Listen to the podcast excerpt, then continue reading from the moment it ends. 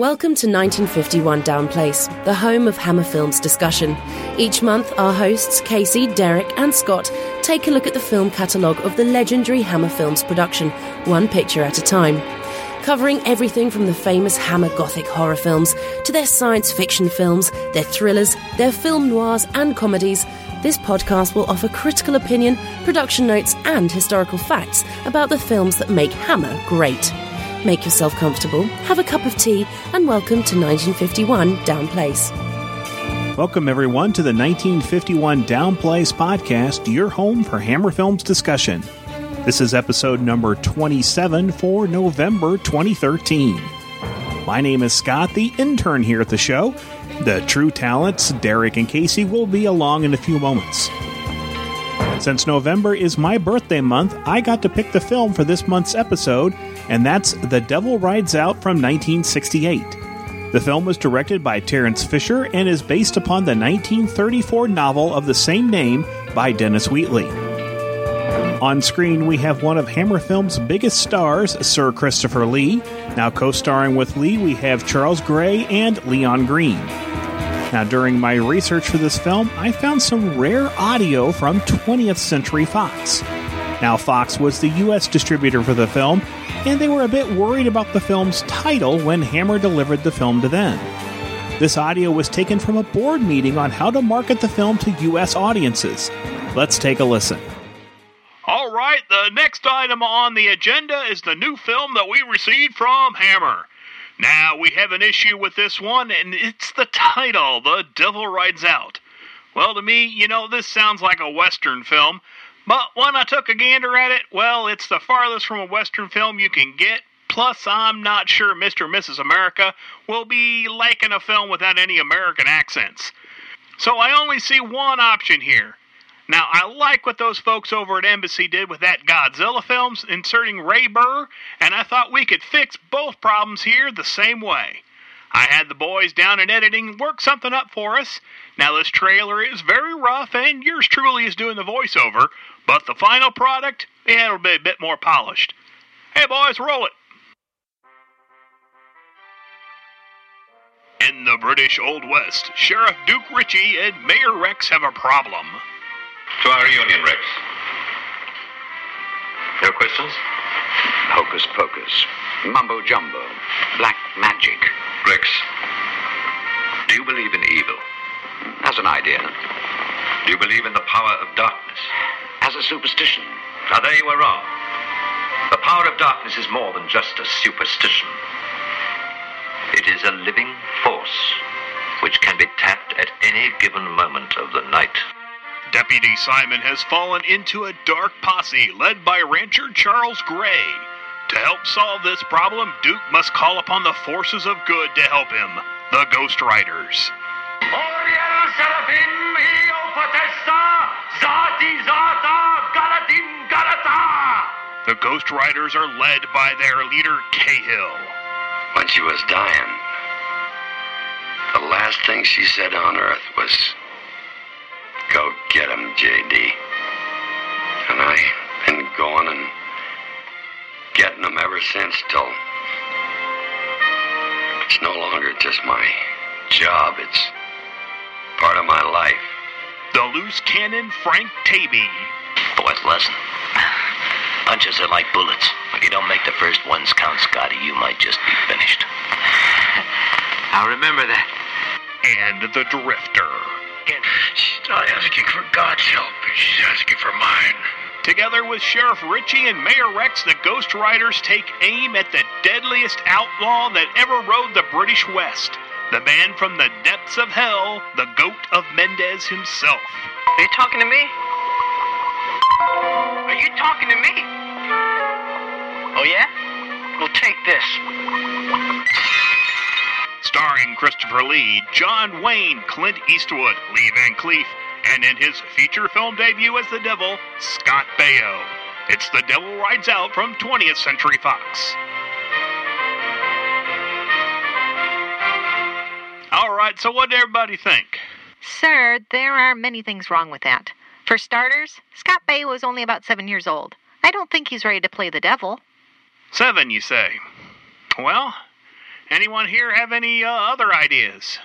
Well, we could just change the name of the film, then people wouldn't think it was a Western. Well, I guess that could work. We could just call it The Devil's Bride. Good meeting, everyone. Hey, Judy. Baio's only seven, you say? Well, I guess the world's not ready, but their kids are gonna love them.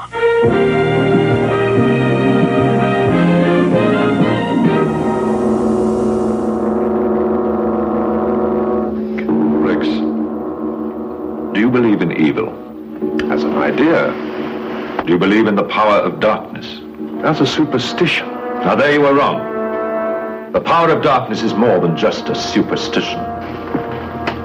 It is a living force which can be tapped at any given moment of the night. Why, on one night of one year, should these people live in mortal fear?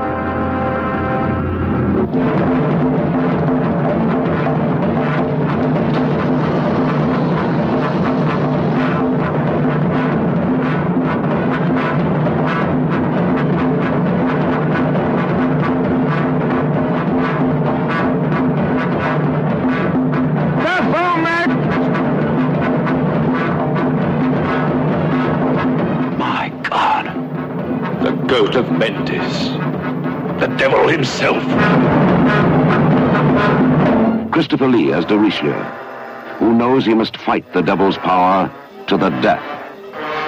My God. Don't look at the eyes, Rex! Eyes, eyes, once filled with love, are consumed with fear. For Tanith is now promised to the devil. Listen carefully to what I say. This is Mocata, the devil's chief disciple.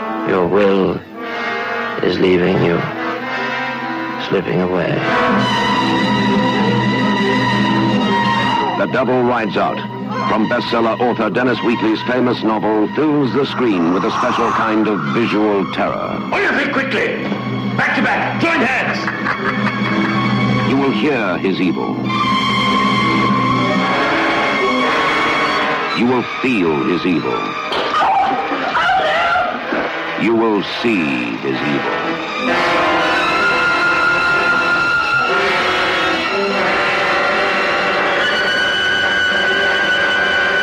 If we once catch sight of his face,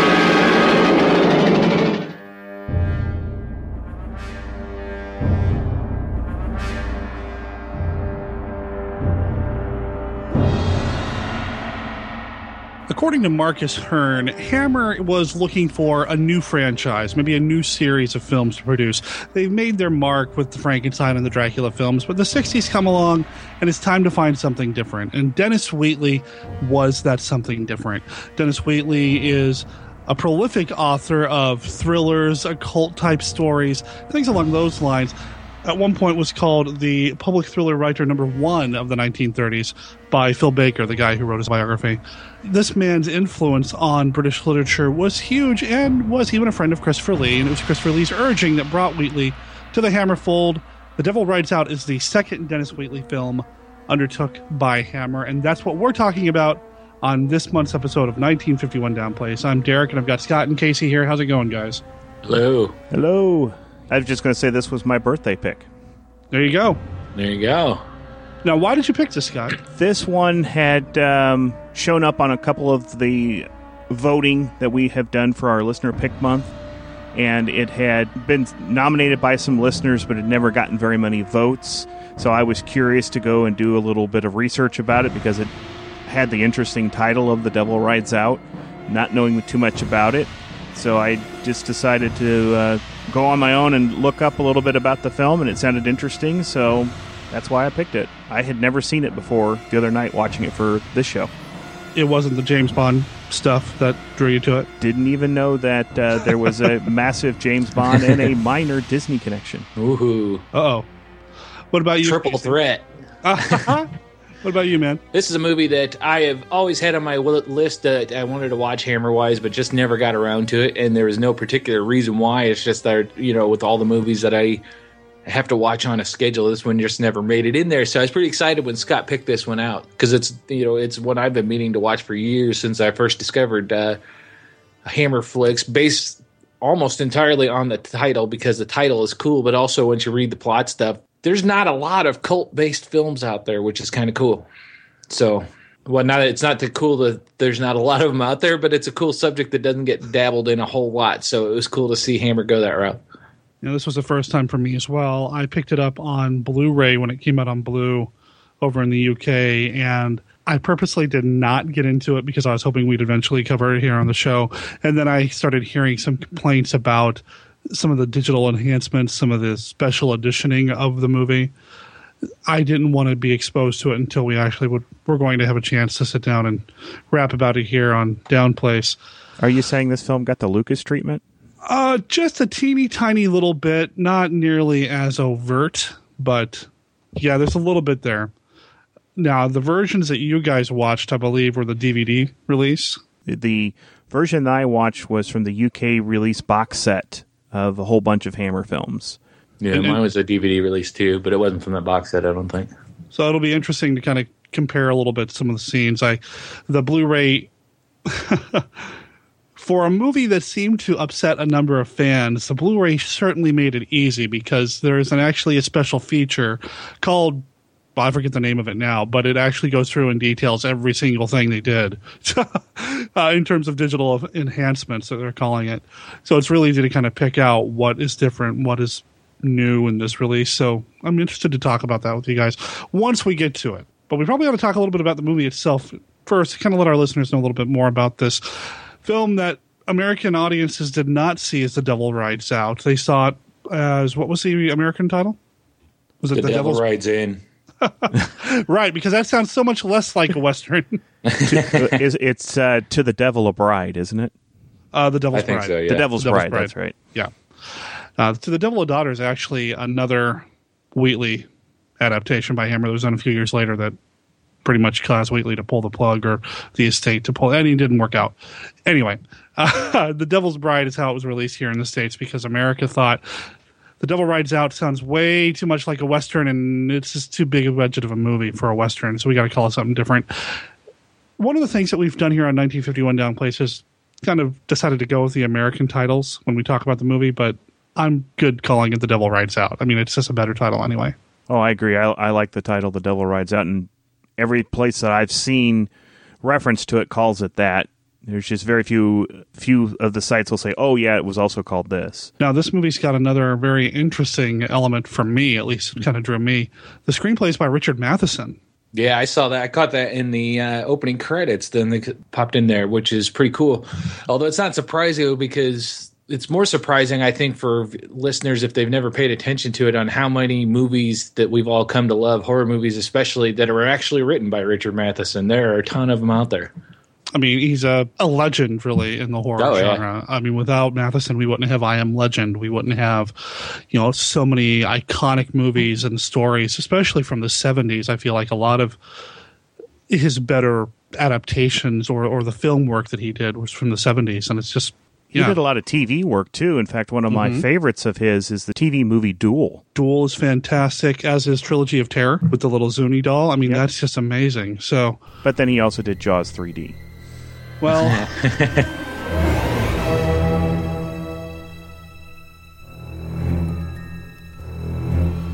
I've got a soft spot for that one, but whatever. Uh, So it was very cool that Matheson's involved. Now, he was not the first choice. The screenplay was originally written by somebody else. The studio and the money people looked at it and said, This screenplay is way too British. I don't know what that means because the person who wrote the first screenplay was an American as well. But they said it was too British, so they went and got Matheson, who went and did his thing and then created this screenplay that I think is a pretty solid piece of work. And then they turned it over to Terence Fisher, you know, mainstay at Hammer, I guess I didn't really realize that Fisher directed this film. I mean, we've got Mr. Curse of Frankenstein, Mr. Horror Dracula himself. And to complete the picture, we've got, or complete the sound, we've got James Bernard doing the score.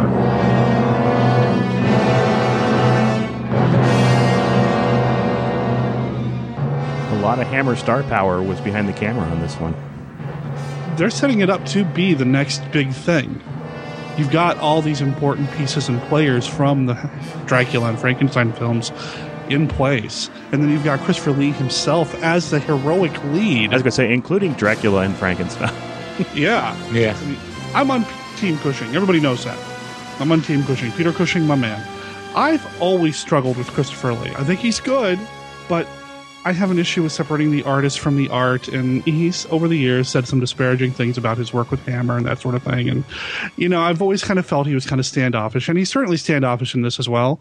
But I was invested in him as a hero in this, and I I think this is the first time that I've seen Lee in a leading role where I was really on board with him.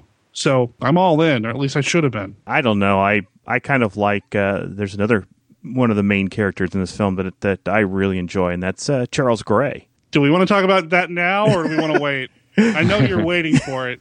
I'll wait if you don't want to talk about it now. oh, we can. No, we can. You know, we're talking players. Why not? Why do you like Charles Gray so much? because he's in the Rocky Horror Picture Show. Uh huh. well, he is. but he's also in two James Bond films. I wanted to be dramatic for the music to kick in.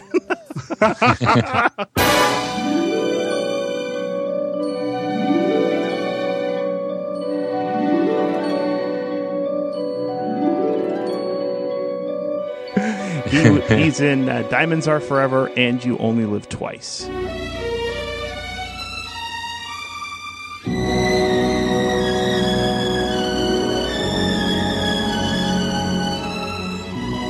Did you know that he was not the first choice for this film role? I have read about that, yes. And you know who the first choice was? That I don't know. Goldfinger villain Gert oh. Frödelby? Yes, I, I did hear. Did I say that right? Yeah, I did read about that. Now that you say that, I'd forgotten about that. And then, of course, Christopher Lee is in Man of the Golden Gun. So this is just a James Bond reunion as well, Yes. kind of a little mini Bond thing going on. What's interesting is that I've seen it noted or reported that Ian Fleming himself, the creator of Bond, the novelist, was influenced by Dennis Wheatley's novels. So kind of bring it all together. Charles Gray also plays Bond's biggest villain. He's Blofeld in Diamonds Are Forever, which is now back in the um, MGM control. Right. Yeah, I just saw that the other day online. So he he actually in the James Bond universe is a good guy in You Only Live Twice. He's a um, he plays Henderson, who's a source of information for Bond. And then in Diamonds Are Forever, which is made just uh, four years later, he's now Blofeld, the the main big bad guy. That's only happened a couple of times in the Bond universe where an actor comes back and plays on the other side, right? It's it, it's very rare that it, other than characters playing or actors playing Bond that they you know his support staff basically most of the bad guys you know, are one and done type of things. thought there was a. I wish I could remember the guy's name. He was in one of the Timothy Dalton films, I think, but he was also on the other side in an in the Pierce Brosnan film. I might be wrong. Uh, but then I don't of know. course, It's not like this is the Bond cast or anything. well, and he's also known, I would imagine, just as well known for playing uh, Doctor Scott in the Rocky Horror Picture Show. Yeah, that's where I knew him from. yeah. If I had some toilet paper, I would be throwing it now. Castles know. don't have phones, asshole.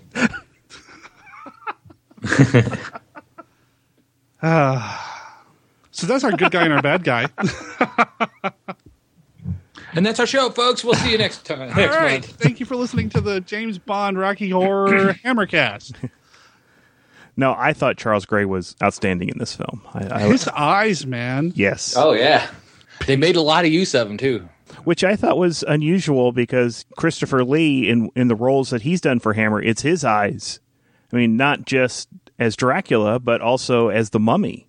It was his eyes they always focused on, and then in this film, it's Charles Gray. No, in this one they focus on Lee's voice. Yes, There's a scene where he's doing some hypnotism, and holy crap! Look into the mirror, Simon. Look into the mirror. Keep looking and listen to me.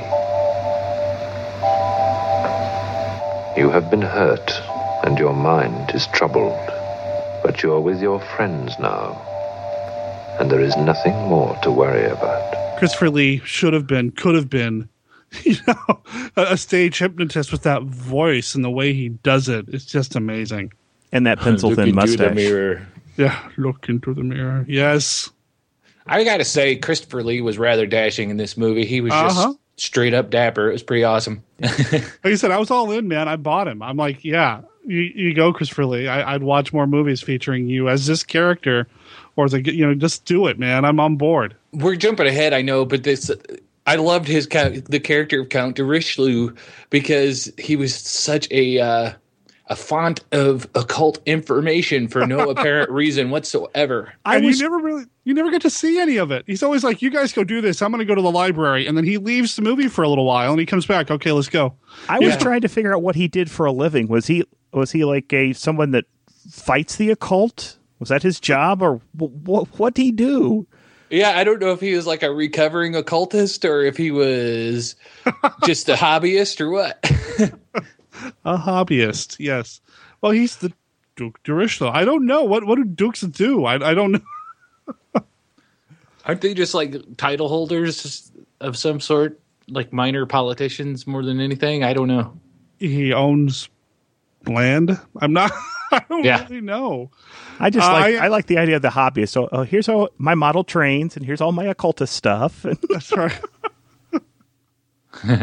No, he was great. And Lee's actually gone on record in saying at one point he would have loved to have gone back to do more, or maybe even remake this one and do that character just as a little bit older, a little bit more mature, and then use more modern technology for the effects. This character actually appears in a series of novels by Dennis Wheatley. This was his second novel in the series itself. I'm seriously considering going and tracking some of these down just to kind of see if they're as good as the film. Uh, Well- these were written originally in the 30s and lasted up through the 70s. well, this role for Christopher Lee in this film was probably my favorite uh, Christopher Lee performance that we've seen so far. Oh yeah, Yeah, it's up there definitely. This role is a really big standout. In the Dracula roles, his first couple times Dracula, you know, definitely strong roles and they were great. But then you get into later ones and you can you start to see the drama show up on screen with him and Hammer and whatnot. But this one is it's a really good showcase on why Hammer stuck to him so close. So Yeah, I mean, he was invested in this movie as well. Like I said, he was a friend of Wheatley's. He really was pushing Hammer to get involved with Wheatley.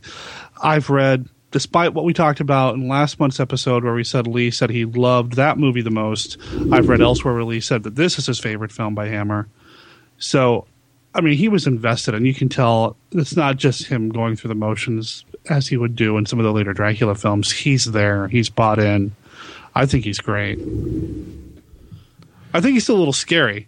Like I said, he knows stuff that most people probably shouldn't. yeah, or at least Uh, knows but where to go to find information about it. That's true. and he never sleeps. You notice that's like, oh, I'll take a nap later. you look tired. Yeah, yeah, yeah. Whatever. I'll, I'll sleep later. Yeah, things like him when he opens up a basket in the closet and he says, "Oh, they were getting ready to perform the rite of the black cockerel and the white hen." I'm like, "Yeah, because everybody knows that information." You had to be a little bit more than a casual acquaintance with the occult to know that. Yeah, yeah. and and the way he speaks and the way he delivers, it's all very, it's very Christopher Lee. It's very Yeah. proclamation style. Very, I'm Christopher Lee and you're not. Damn it! You know, why do you want to look in the telescope? I don't. Oh, all right. You know, you know. I wanted to see Christopher Lee and Charles Gray like get into a fist fight. That's how much I love these two main characters. You know. Oh yeah. Uh, now they're not the only characters in the film, and it's not just about these two. We've got Leon Greene playing Rex Van Ryn. We've got Patrick Mellor playing Simon Aron, who's actually voiced. Um, and actually, I'm sorry to go back to Rex Van Ryn. He was voiced by Patrick Allen, who was in Night Creatures earlier with Peter Cushing and all them. Uh, who else we have in the film? Uh, we've got Tanith, played by Nike. Is that how we want to pronounce it? Nike Arrighi. Just do it. Yeah. Okay. so she appears in the film as well. I mean, I like. I think the cast was great. I was on board with everybody. Yeah, it was really Uh, strong. Everybody but Uh-oh. the Eatons. Ah, yeah, well. Well, okay. I mean, Vicki Lawrence was horrible. I I didn't have a problem with the performance. I had a problem with the characters. I felt like the characters were all kind of I, I scatterbrained and kind of light in the when head. she broke into Mama from Mama's Family character too, it just didn't fit. I see. I don't blame that on the acting. I blame that on the characterizations. I I, I didn't like Sarah Lawson. I mean, she did look like Vicki Lawrence to me the whole movie, and it just distracted from me. But I didn't like her performance. I definitely didn't like uh, Paul Eddington. I thought he was too mamby pamby and didn't care about anything that was going on. He just wanted to get out of there, and I just. You know, See- these these are supposed to be your relatives, your family. You're supposed to be standing up and helping these people, but I didn't buy his performance at all. I, I bought the performance. I just didn't like the characters. You know, I think they were doing what they were supposed to do. But then, can I uh, do my minor Disney connection? Oh yeah, And that's uh, Peggy Eaton, Rosalyn Landor, played the little girl.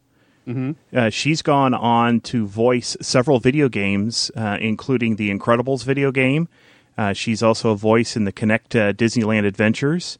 She was in the Disney movie Teacher's Pet as the Blue Fairy. Does she do mostly voice work now? She does mostly voice. Uh, in fact, if you look at her uh, IMDb, she's pretty much done voices. Uh, she was in the Taz-Mania TV series in the early '90s. She did a character on the Real Ghostbusters. So since Down about in 19 since about 1990, she's just done voices. So we've got our Disney, we got our Bond out of the way. We talked a little bit about the cast and a little bit about the crew. Shall we talk about the story? Sure. Take it away, Scott. you podcast legend, you. Well, I'm probably going to butcher some of the names, uh, including Christopher Lee's character's name. I have a hard time pronouncing that. I will warn everybody that de now. Richelieu. Duke Lu- Duke de Richelieu. You, you want to just call him Christopher Duke de Lee? Richelieu. I, was- I can call him Duke. All right, that works for me. Makes it sound like a western, but you know. Well, we're, we start off the film. He's out to grassy field to watch an airplane land with Rex in it. Who um, Rex just pops out of the airplane, and the very first thing he's like, "Hey, where's Simon?" Hello, Nicholas. Hello, Rex. How are you? Fine, fine.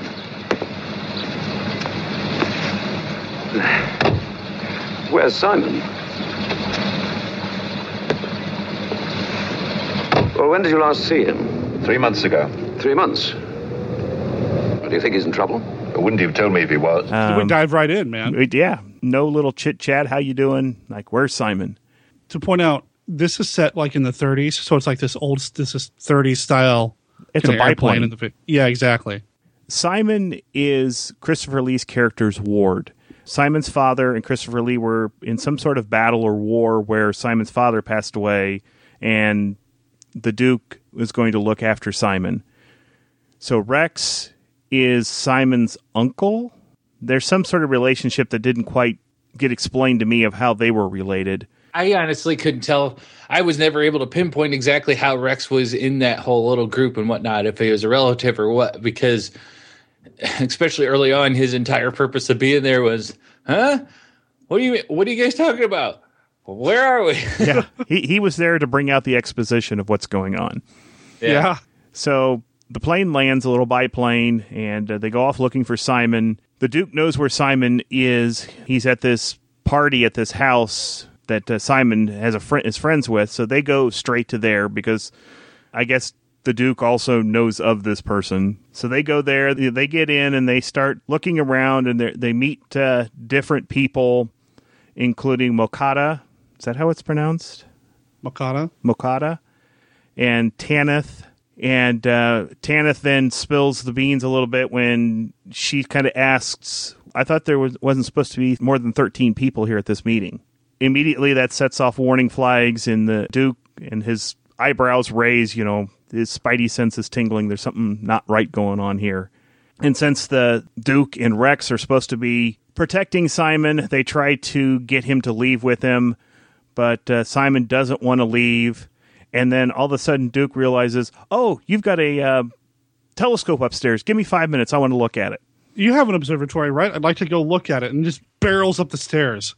Couldn't even wait. They run up there. There's some strange markings on the floor to begin with and- of a goat head, which also sets off some warning flags for the Duke. He goes running in, immediately opens up a closet door, finds a basket with a cock and a hen in it, and immediately deduces the whole thing of what's going on and that they're all occultists. And it's a little less abrupt than that. I mean, they're nice etchings you have on the wall. Well, they're just decorations. Well, I like how you brought it down to the floor. Uh huh. Hey, what's that sound in the closet? No, don't go looking there. It's where I keep my. yeah. it wasn't much faster than that. No, that's longer. true. Yeah, it's pretty darn quick. Now, Bernard Robinson did the production design, and you can totally tell. It's got that lush kind of Dracula feel, especially in the room. You know, I almost felt like when Christopher Lee walked into the room and he looks down and sees everything on the floor, he's like, I've seen that before. You know, that kind of. that used to be on the floor of my castle back when I was. Hey. Hey, I think I, I died here. yeah. I've always found it fascinating watching horror movies that these people live in these giant palatial estates and whatnot. And then, especially in movies like this, just where my nerd mind goes when you're watching these things, and you're watching these, and they're running back and forth between Count de Richleau's mansion and the other guy's mansion and some other mansion out in the country with Vicki, where Vicki Lawrence lives and stuff like that. When you think about it in reality, they're probably traveling 40, 50 miles between these houses. Yeah. Time we meet a character, he flew himself in for the movie. I mean, Yeah. they're all they're all pretty well off. well, as soon as the, the Duke sees the rooster and the hen in there, he's like, You fool! I'd rather see you dead than meddling with black magic. done. and of course, then we get uh, uh, Rex asking, "Huh? What's going on?" I, I love the line where he says, I, "I love the line where the Duke says Simon here is playing the most dangerous game known to mankind." And of course, my movie background goes, "Well, isn't the most dangerous game is where man hunts man?" But that's like, yeah, I've seen that before. Wait a minute.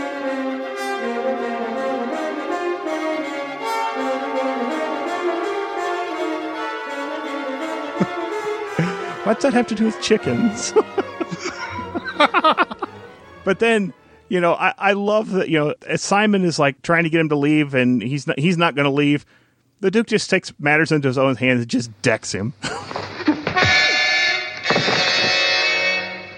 There's a lot of knockout punches in this movie, actually, and uh, I think Christopher Lee delivers them beautifully. I love the. You're not going to leave? Fine. Fine. You're uh, Christopher Lee is such a man action in this movie. My words aren't working on you, so boom. Yep. So- Look at the birdie clack. So they, and then they take him out. Yeah, So there's- Rex, Rex scoops him up, and the three of them run down the stairs. And of course, the the butler tries to stop him, and Christopher Lee just shoves the butler out of the way across the table. And Well, I mean, you've got Christopher Lee, who's what, like six foot seventy or something. I mean, he's this giant Yeah. of a man, and then you've got you know Leon Greene also, who's not quite as, at least not for lack of trying. There are stories that he uh, actually tried to make himself taller than Christopher Lee. There's a, a documentary on the Blu-ray in which Patrick Mower, who played Simon Aron, is talking about the time that he walked in on Leon Greene's dressing room and found him tearing up newspapers and shoving it into his shoes because that bugger Christopher Lee is not going to be taller than I am on screen. so I mean, you've got these two giants of a man just barreling through the house. One's got a body slung over his shoulder, shoving the butler out of the way. So the three of them rush back to the Duke's house, and uh, that's where we get the first uh, time that uh, the Duke is hypnotizing somebody. As he's hypnotizing Simon using a serving tray mirror. which was great. Yes. I- Yeah. he basically hypnotizes him to say that uh, he was going to stay there. He was going to sleep till 10 o'clock the next morning. He was going to forget everything he knew about the group and not go back there ever. He then sends him to bed, but before he sends him up to his own bedroom, he gives him a crucifix to wear around the um, around the neck. Which again, thinking of past Hammer, it's like Christopher Lee, should you be handling that? I But, uh, know, right? I felt totally uncomfortable. Every time Lee pulls out the cross, I'm like, dude. But he puts that over Simon's neck, and Simon goes up to bed. And then we get another scene where Rex is needing more information. So the two of them talk, and Christopher Lee gives this speech of you know the black magic and how it has all of its powers can be drawn on at any time after dark. And as this is going on, we go up to Simon in the bedroom. His eyes immediately pop open as he's under some other control that we can't see. He grabs the crucifix, and I thought at first he was going to just rip it off of his neck. But no, he starts choking himself with it. I had to chuckle at that scene too because just because of the way they shot it and everything. The scene and the story, story wise, it all fit perfectly. It was great, but it cracked me up when they're shooting it. Well, as far as the cinematography goes, because that guy obviously had a lot of chain to work with, so it took him a while to get it twisted around his fingers. It was funny because you could tell it was it was kind of like oh, it's still going, still not there, still not there. That's that's some pretty strong magic that you're going to get somebody in your control to choke themselves. That's not an easy thing to do. Not that I've tried or anything, but Scott may have just overshared. but then uh, the Duke's butler goes into the room to see what's going on, and you know, eventually he comes down to say that you know he had heard Simon was having problems, and he gives the crucifix back to Christopher Lee, who immediately panics, like, "Where's Simon?" And he's like, "He's gone." So you fool, you fool. I, I, lo- Yes. I love it when he calls people fools, and it's like you fool. Yeah. and then he immediately apologizes for it. It's not your fault. yeah. So then Rex and the Duke get back in the car and they head back to the mansion to go look for Simon. So they now break into the house that was having the party earlier. They look all over for Simon. They can't find him. And then the Duke says, Well, what about upstairs, back where the observatory was? So the two of them go upstairs. They start complaining that it's getting colder. They're looking around.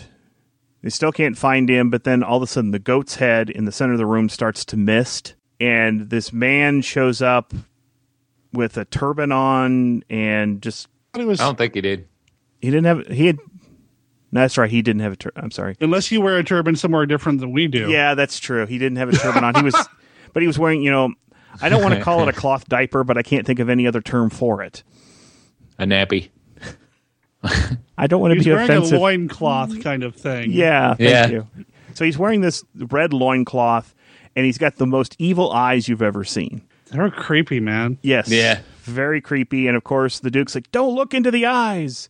I thought he was pretty great. He was pretty creepy, but at the same time, it was there was like a feeling that he couldn't decide on which facial expression he wanted to go with. But at the same time, it kind of added to the creepiness because you could tell you didn't know exactly what was going to happen. Because at one point he'd be smiling, the next thing he's doing the stern stare, and then he might be half a smile, and then you could see it kind of morphing on his face as he was, as they were focusing on him. I should go back and maybe listen to the commentary or something, but those eyes actually kind of looked painted on at points.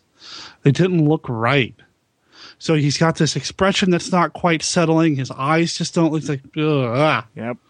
Don't look at him. Don't Oh, look at him, but but but Rex of of course is looking at him, and he starts to make his way towards the creature. The Duke grabs his arm, tries to hold him back, and then realizes he's still holding the crucifix that Simon was wearing earlier, and he throws it at the man in the mist, and then poof, he's gone.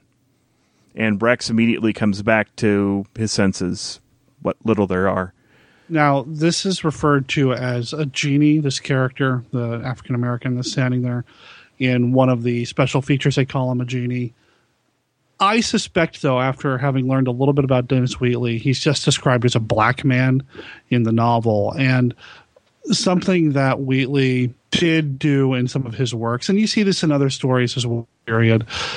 White is good, black is bad, you know, good versus evil. So you talk about this black man that's this representative of evil. It's a little uncomfortable to kind of look at it that way, but I do suspect, just kind of based on the era, that that might have been in the novel that way, or at least in the novel, just described as a black man.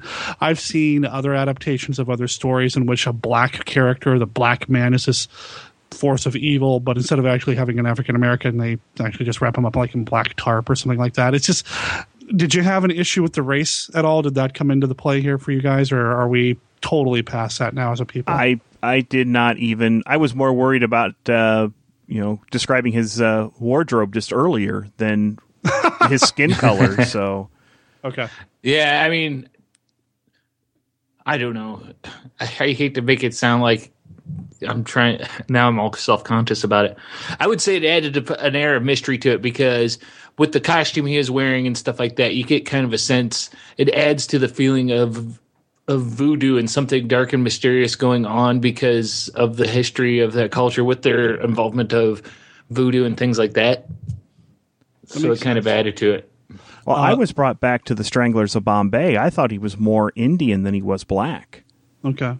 This is the second Wheatley production by Hammer. They also did a movie called The Lost Continent, which is completely different. But the original novel of The Lost Continent, there are two islands one of white people, and that's where all the good stuff happens, and one of black people, and that's where all the bad things happen. So I guess knowing that going into the movie, it kind of hit me a little bit stronger, like just kind of being overly aware of it. I don't think Hammer's doing anything racist here at all. I'm not, I'm not suggesting that. I just didn't know if that was anything you guys picked up on. I'm glad that you didn't, and really, I don't think I would have either if I didn't know that about Wheatley and the era and that sort of thing. So, but he did have creepy eyes, whether Yes, he's white or black. Yes. and he mesmerized poor Wreck. but then the crucifix uh, caused him to go away. At that point, the Duke is realizing that uh, Mocata is a lot more powerful than maybe he first thought.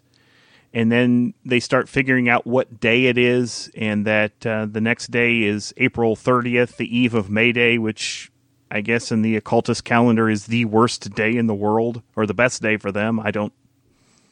I didn't quite understand what the significance of that day was, but it was bad. You're not meant to understand these things. That's what Christopher Lee is here for. He'll tell you. It's important, you fool. Oh, I'm sorry. Oh, okay. but then Christopher Lee realizes that Simon is going to be, you know, fully indoctrined into the the occultist that night. Rex then is starting to worry about Tanith because when he met Tanith the night before, he's kind of interested in her. He's worried that she needs to be rescued as well. At first, they don't think that she needs to be rescued because, you know, people that are in this cult, they all assume names from famous cultists in the past, and Tanith is a famous name.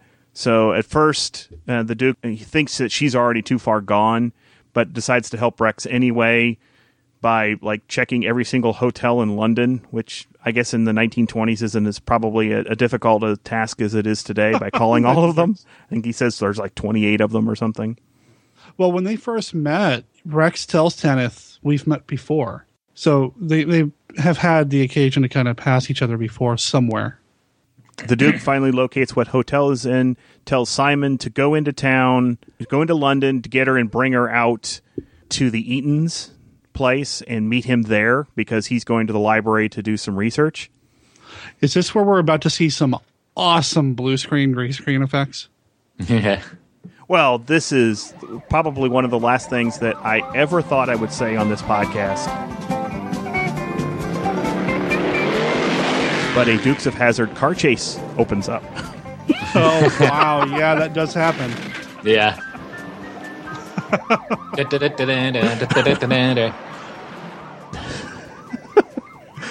So Simon gets Tanith and is taking her out into the country to the Eaton's house.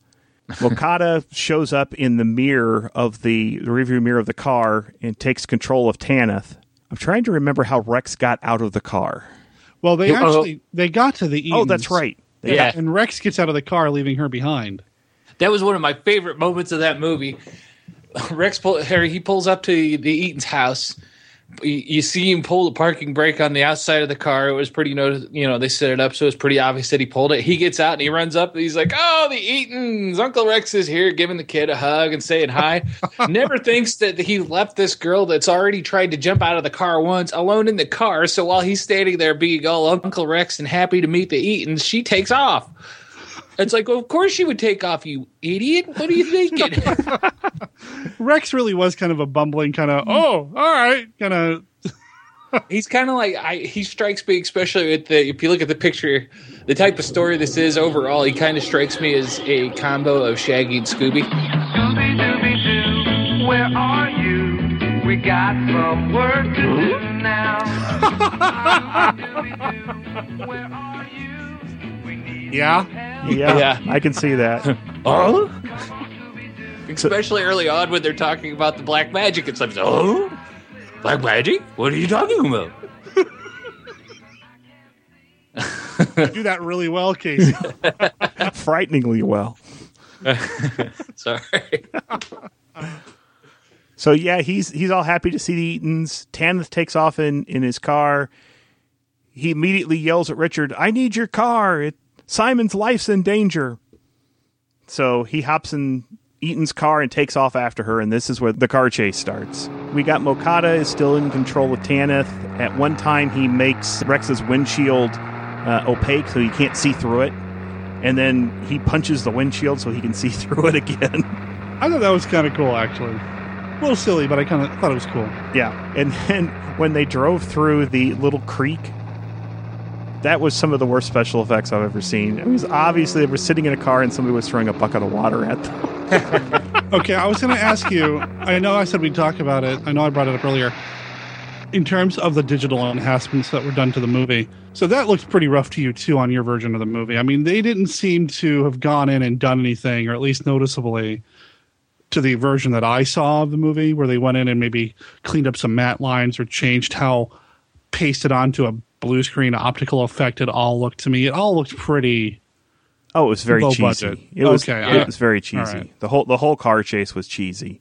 It's just unfortunate because up until this point, despite some of the absurd thing, the absurd things that Lee is saying, and how Rex is like, okay, I can't even think of Rex now without thinking of Scooby and Shaggy, but you know, as, yeah, as absurd as some of these things are, I'm still all in. I'm all in for the movie. But then, you know, some of the effects work. It's just like, come on. I mean, this is an early Hammer where things might look a little rough. This is 1968. Hammer's had a lot of success, has made a lot of money. You could have afforded a little bit better. Yeah. Really, for me, once we get to this point where they're getting Tanith and the other guy out of the out of the grasp of the uh, cult and whatnot, and we're, we get to the Eatons and we're starting to put this together. As a whole, the movie, the quality of the movie kind of di- dips here in the middle in the second act for me. It doesn't fall apart or anything like that, but it definitely slows down. We get a little bit removed from the interesting stuff with the occult and whatnot, and the tension, and then the creepiness of all that. And it's their whole they're trying to build their case and, and coming up with their plan, and it just kind of slows down quite a bit in the middle altogether. And then it's framed by you know kind of the subpar special effects and whatnot. To especially when you get some even though they're still cheesy, you get some cooler effects in the third act. You got some cooler stuff going on in the first act, you know, with the room, with the mist, and the guy that shows up with the creepy eyes and all that good stuff. So I don't know. There was just something going on here in the middle of this where it slowed down some. Well, I would say that the reason that it slows down and the other times where the film slows down is whenever Christopher Lee isn't involved in the story. Yeah, when he's out at Yeah. the library, his study, or doing whatever it is the Duke does. Yes. When the film has to focus on Rex and Tanith and, and what they're doing, I think the film suffers. Well, the car chase ends when um, Mocata creates a giant smoke screen in the forest, which causes Rex to crash into a tree. As he's wandering back down the road, he Hey, sees. Can, can I interrupt here? I wanted to ask both of you actually because Mocata's telling Tanith he will never catch you. He will never, or I won't let him catch you or whatever. Did you maybe get the impression at one point he was going to run her off the road and kill her? I didn't get that impression because I thought he that Mocata had to maintain the number thirteen in his group. Okay. Yeah. I think yeah, because I felt like he had a master plan involving her that later on then he scrambled to work around. So at the time, I felt that it was pretty imperative for him to keep her around because otherwise, why would he bother? Okay. But then again, I don't understand if Mo- Mocata can change the the windshield, make it opaque. If he can create a smokescreen out of nothing, how come he just didn't cut the brakes of Rex's car, It's not visually as interesting. or, or cause the uh, the gasoline in the in the tank to explode? I mean, come on, yeah. he's got connections. Come on. Rick had at least two or three cars too, didn't he? yeah. Whoa. Uh-oh. Rex uh, climbs out of the wreck and uh, starts to wander down the road where uh, he tries to uh, wave down a car, and it turns out the person in the car is another uh, woman that was at the original party at the beginning of the film. Who's got crazy eyes? the cross-eyed. man.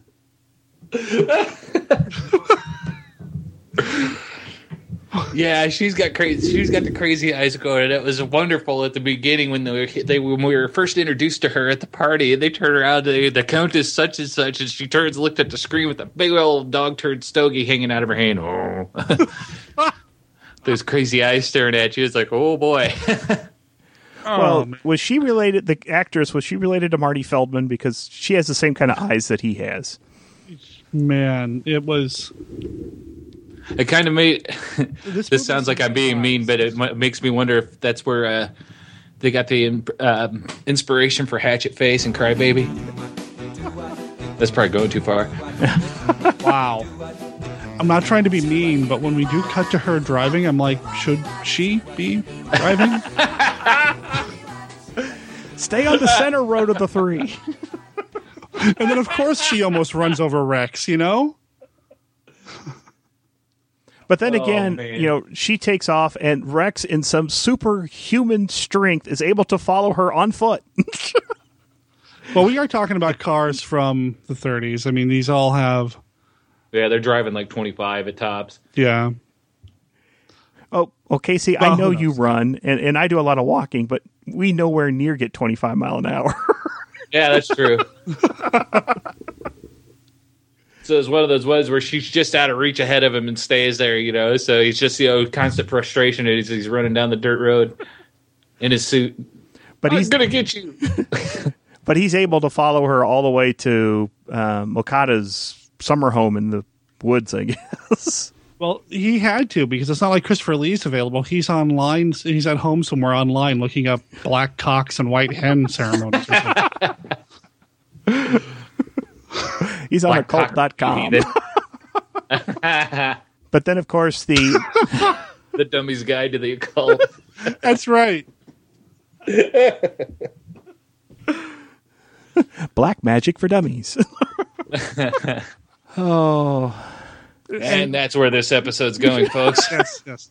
So when Rex gets to that house, he's awfully darn sneaky, hiding behind cars that he doesn't really ever manage to duck completely behind. yeah. You know, the camera also then stays really long on a uh, architectural element of the gate, which comes into play later in the film. Foreshadowing. Foreshadowing, like over the head foreshadowing. Pay attention to this. He sneaks into the grounds. There's probably a dozen cars parked out front. He very masterly sneaks around the cars and sneaks into the boot or the trunk of one of the cars. Broad daylight. I don't believe anybody never saw him, but he does see Simon. He does see Tanith as uh, he's hiding in the back of the car as the, the cars form a convoy that drives out into the woods. Once the cars stop and ev- all the occultists get out, now all dressed in their ceremonial garb, Rex gets out and peeks out and sees what's going on and sees that it it turns out that Tanith and uh, Simon are going to be inducted as full time cult members and they'll have to swear their allegiance to the devil and everything that night.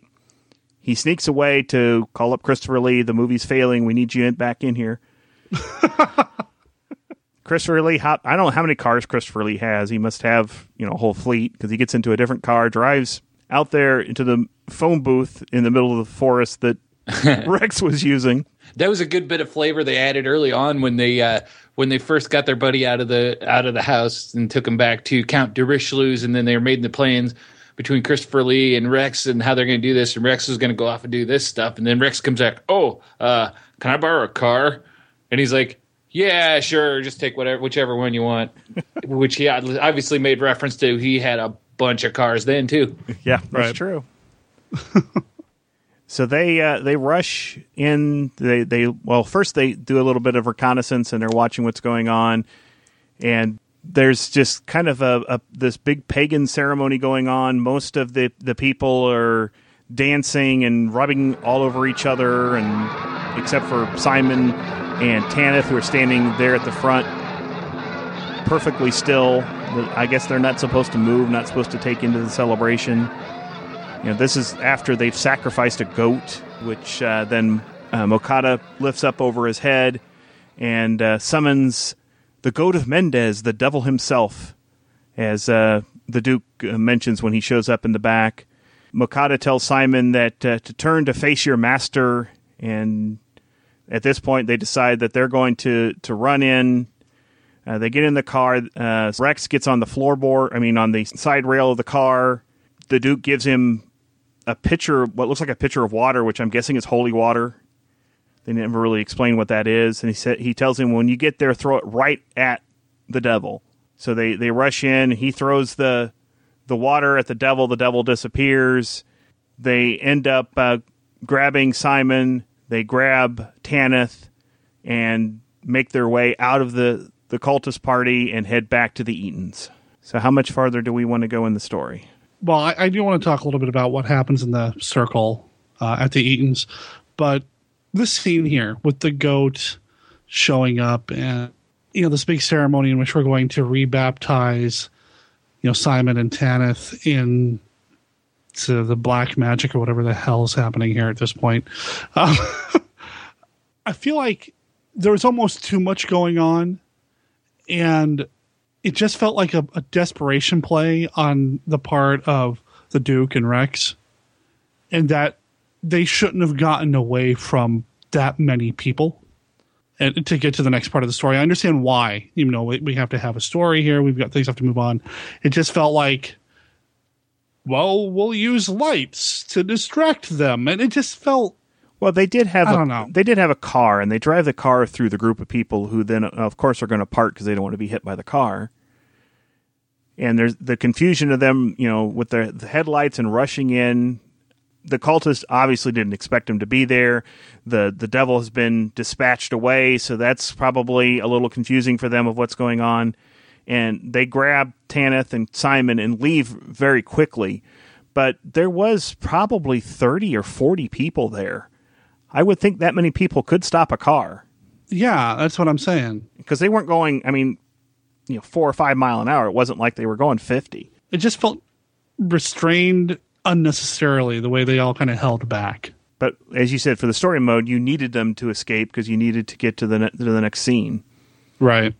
So where they they get back to the Eatons, it's early in the morning at this point. They they send Simon to bed and they ask Richard Eaton to watch over him. They put Tanith in another bedroom and Rex volunteers to watch her. The Duke is saying basically, you guys they can't be alone even for a moment. They have to be watched at the whole time. But I can't do it. I got to go back to the library. Because then, you know, he makes his exit from the film again to go off and do some more research. Of course he does. Cut to him at the library surfing Facebook. I just want to see his library card. I want to see Christopher Lee's library card. so as that's going on, so the only the only person that's not watching somebody else right now is Marie, the woman that looks like Vicki Lawrence, and Mocata shows up because um, know, he's he's wanting to find Simon and Tanith, and he shows up under the ruse of oh uh, the count left one of his cars you know on my property and I'm just returning it. Yeah, he's pretty loose and uh, fancy free with his cars. Yes. now, Mocata and Marie sit down and talk, and then Mocata hypnotizes her just by creepy eye staring. I mean, there's no mirrors or anything like that. He was just able to take over her will. Hear me out. Dear lady.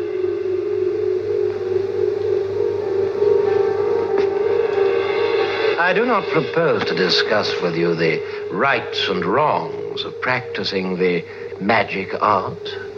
I will confine myself to saying that I am a practitioner of some experience. Monsieur de Richleau has no doubt led you to believe that I am thoroughly evil. Such is not the case. In magic, there is neither good nor evil. It is merely a science. The science of causing change to occur by means of one's will. The sinister reputation attaching to it is entirely groundless and is based on superstition rather than objective observation. The power of the will is something people do not understand, attributing to it mysterious qualities which it does not possess. He found out that both Simon and Tanith were upstairs sleeping. So while he's sitting there talking and controlling Marie, he takes control of Simon and Tanith and basically tells each one of them to kill the person that's watching over. So he's now controlling these three people. And if it wasn't for Peggy, the little girl showing up and knocking on the door and busting her way in, we would have had uh, the the two people watching upstairs be killed, and probably the movie would have been over because Mocata would have taken the, the two kids and indoctrinated them in. But uh, as soon as Peggy shows in, shows up, spell's broken, and orders Mocata to leave. And I love when he left. He said, I'm leaving.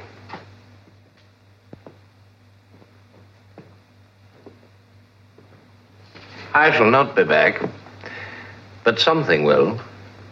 Tonight. Something will come for Simon and the girl. That's someone something. Yeah. You, you said you wanted to talk about the circle. And, and mostly because that's where a lot of the enhancements were done. Okay. Well, to, to a lot set of it, the special effects enhancements. Yeah. To so to set it up, um, the Duke returns. At this point, Rex and Tanith have left because Tanith is worried that she's going to hurt everybody once uh, takes control of her. They go off, and Rex calls back to the Eatons and says he's taken her and he'll be able to, to watch her. And the Duke says, Well, I sure hope so. So he draws this giant circle with a, a bunch of writing in it in the in the drawing room where they've removed all the furniture. He he puts out some water. He put out s- candles, and him, Simon, and the Eatons get into the circle, and he tell uh, the Duke tells everybody that you cannot leave this circle no matter what happens. Our souls will be in danger if we leave this circle. At, at this point, I, I really don't want to talk a whole lot about the, the plot because we're getting close to the end of the story. But you wanted to talk about the special effects. Right. So, and, and I want to talk a little bit about the the circle as well and what happens in the circle because I've said a couple of times I'm all in. I'm really enjoying the movie. I like Christopher Lee. I had a problem at this point in the story. One, the enhanced special effects were too modern. Now, when I'm watching the special feature on the Blu-ray, they're kind of showing compare and contrast. This is what it looked like to begin with. This is where we went in and fixed it. Like the guy coming out on the horse. They went in and they kind of changed that up a little bit, gave it a little bit more solidity. There are a lot of things that happen here actually that you can kind of see through the original image. The mats aren't very well done. So they went in and kind of redid some of the mats. And when the horse comes in, for example, there's like this shining light that comes in behind him as if he's opened up a door and there's like light behind the door and he comes barreling into the room, which aren't too crisp, too clean to me. Also, they kind of went in and added a few things to the giant spider. And hmm. Now, did they cut out the looping of these special effects? not necessarily, no. They didn't really take any scenes out. They just kind of added to things. Well, the the horse, especially the horse, rears up a couple times, and oh, yeah. And it kind of back and forth, back and back forth. and forth, back and forth. Oh yes. God, yeah, that was not good. I, I don't think they were necessarily necessary, and I understand. You know, you want to make the movie look as good as possible, and the Blu-ray specifically, Studio Canal is kind of notorious for going in and recoloring things and that sort of thing. Sometimes to good effects, sometimes to bad. And this isn't the first time in this movie even that they went in and made some changes. I mean, the very beginning when Rex and the Duke show up at Simon's house, before they knock on the door, they look up into the sky and they see there's some weird sky lighting things happening around the house. It's dark, but it shouldn't be, and that sort of thing. In the original DVD release, you can tell it's pretty poorly done in terms of the matte. You know, when they shot the scene, for example, they shot it during the day so they could use the blue sky as a blue screen that they're going to put some cloud effects on. And on this DVD, or excuse me, on this Blu-ray release, they really cleaned it up and it almost looks too CG for my taste. And they did that with some special effects here in the circle. On top of that, if you look at the movie itself, I'm enjoying the movie, and then they get to the circle scene, and I got bored.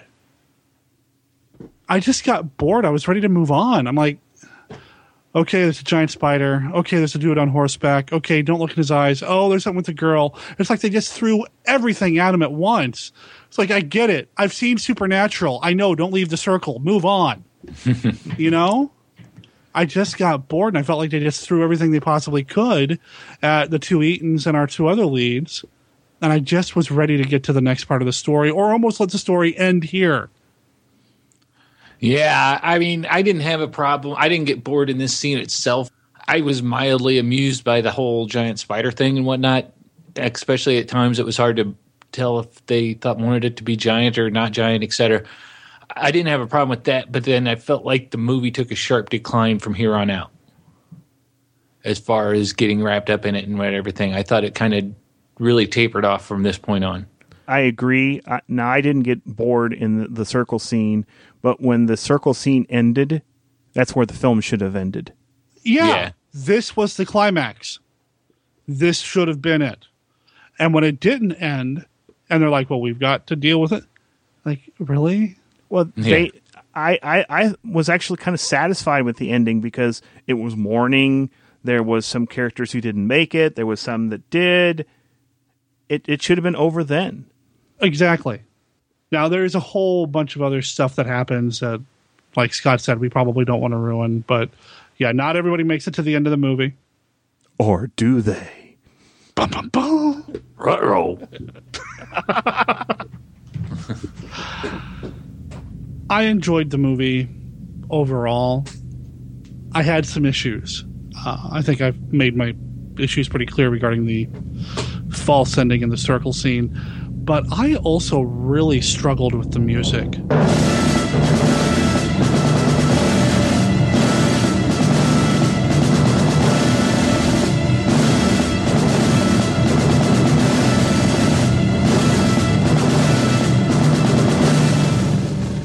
Now, I love James Bernard, don't get me wrong, and I think he's a Hammer mainstay. But I felt like he was way too into his Dracula motif for this movie. The music felt so much like a Dracula film to me that it just didn't fit. And I, I wanted something different.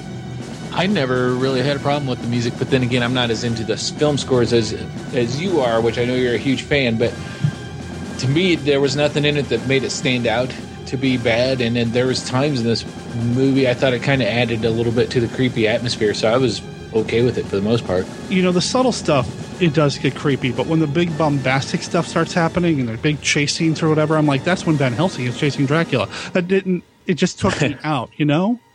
I, I kind of agree with Casey. Uh, well, you're both wrong. I You the, fool! the music really didn't ma- leave that much of impression on me either way. Now, Derek, this is also the time where Scott and I have been talking, and we wanted to set you down and have a talk with, you know, you're being way too into film scores. It's time to have an intervention. Your obsession with film music has affected us in the following ways. But we love you. Just remember that. it just didn't, and it just kind of took me out of it a little bit. And on top of that, and maybe this kind of worked for the movie, I like Terrence Fisher as a director quite a bit. I love that he approaches his movies as if they're, you know, fairy tales for adults, and this certainly is a fairy tale for an adult. And sometimes I feel like the black and white, the good versus evil lines in this movie are just a little too on the nose. Christopher Lee is always right. Mocata is always wrong. And sometimes that works for me and sometimes it didn't. I wanted to see a little bit more flaw in Lee, I guess. Make him a flawed hero. But Yeah, I mean, I don't know if it's the right term to use, but Christopher Lee was kind of the a bit of the Deus ex machina for this story. mm, There was never any sense that he was going to have a challenge in this. That was always he. He is the solution to everything. Yeah, A but de the only, solution. the only thing that could have gone bad for him is if his library card expired. exactly, yeah. And if he didn't have incompetent Rex with him, he probably would have ended the movie a good half hour beforehand. you know? And, and maybe that's why he's surrounded by people like Rex and the Eatons, so that he can't have the flaws externally versus internally. Kind of like with Captain Kronos. Yeah, you know, at the same time though, the movie for me, the story wise, story wise, I thought this was a really good movie. Uh, there were some parts with bad effects and whatnot, but I didn't think they overall really detracted anything. I enjoyed this a lot. It had a good little bit of creep and whatnot, but then it left me with a lot of questions too. I would almost been more interested in seeing them going back and exploring the Count de Richleau's past. I mean, you think from the sounds of it, it would be the perfect setup for more Hammer flicks because he's obviously seen some stuff in his time from you know listening to him talk about it. Yeah, he could definitely be a member of our uh, Hammer Adventures team. Yeah, from the sounds of it. Of course, we say that it could his past could be you know twenty years of sitting in the library reading dusty old books and thinking he's somebody special too. well, I read the Necronomicon. don't look at his eyes, you fool! Everybody knows you don't look in the eyes of a satanic priest. Come on. you know, this movie didn't do too well at the box office, and that's kind of the reason why there weren't very many. I mean, the next Hammer adaptation of a Wheatley film would come later in the 70s with To the Devil a Daughter, which is all sorts of interesting for probably the wrong reasons, which I'm sure at some point we'll talk about here on the show. But, you know, Wheatley and Hammer just wasn't a good fit. The Lost Continent, which I didn't know anything about either until I watched this Blu ray and they talked a little bit about it. Sounds like a fascinating acid trip of a movie. I gotta see it, and I probably will watch it this afternoon just for fun. But for whatever reason, just didn't quite work out. And the marketplace is different. I mean, Hammer is still scrambling, still trying to find a place. You know, like I said at the very beginning, they're saying that they're trying to find this new series, something new to latch onto, and the occult and Satanism are starting to become pop culturally relevant. You've got bands that are really exploring the occult and, and the psychedelic stuff going on. And it's okay to talk about Satanism in movies now, but for whatever reason, this just didn't hit. And maybe it's because it was kind of dated. It is a little old. You know, creaks a little bit because it is set in the 30s versus modern day. Now, if it was set in the 60s, I think this movie would have been much worse. But I don't know, there's just something a little out of time, out of place about the movie. Mm, I can get a sense of that. It, did seem a little bit weird as far as time setting goes. Although it did have that cool intercom system for the guys in the back of the car to talk to the guy in the front of the car. Yeah. that big tube looking thing that Christopher Lee pulls out and talks to the driver. Take me to Simon Aron's house. you fool. I'm sorry, you're just doing your job. But I do like the movie. I, I I have some issues. I just it's not my top five. It's not my top ten. I enjoyed the film. I'm glad I watched it. Um, I'm probably not going to be in a big hurry to see it again. I loved Christopher Lee's performance in the film. I thought he was great. I think this, the film suffered when he wasn't part of the story, when it had to focus on the other characters. And that's what kind Yeah. of brought the film down for me. Yeah. Yeah, I mean, I'm pretty much in agreement. I like this. Um, I watched it twice to get ready for this show. I don't know that I necessarily need to watch it again anytime soon, but I enjoyed it. I thought the cast overall was pretty strong. The Eatons were the weak point. As much as we've made fun of the bumbling Rex, he developed to be a pretty good character, a really strong character, or a really good character, I should say, by the end of the flick. So I did like him. I did think it suffered when Christopher Lee was gone, though, and Christopher Lee was definitely on his A game here. So. Mm-hmm. Mm-hmm. I'm very interested in reading or at least learning a little bit more about some of the other novels. This was the second novel in this series, or series of I think it was a 12 or so, and they all feature the Duke, Rex, and uh, Simon and Mr. Eaton, uh, Richard. They're sometimes referred to as those four musketeers by Dennis Wheatley himself, and they go off and have all these mostly occult thriller type adventures. There's a couple of novels that are not occult like at all, but they still have these adventures together. I'd be interested in learning a little bit more about that, but I don't know if I'm going to go back and rewatch this movie anytime soon, even though Lee is pretty awesome in this. I like Lee as a hero fighting supernatural or monsters. I liked that a lot.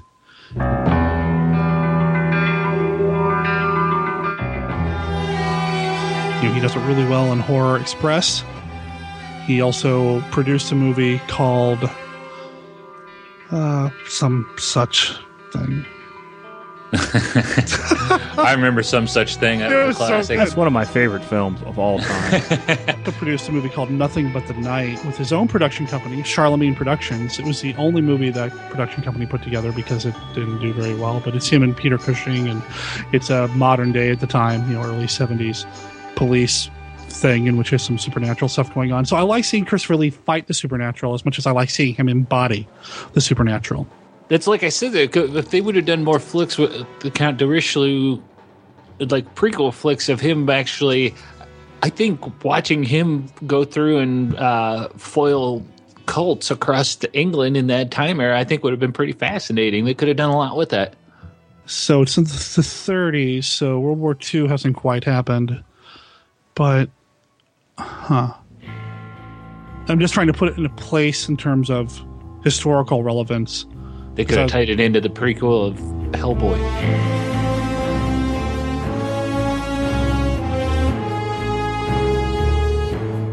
Sure.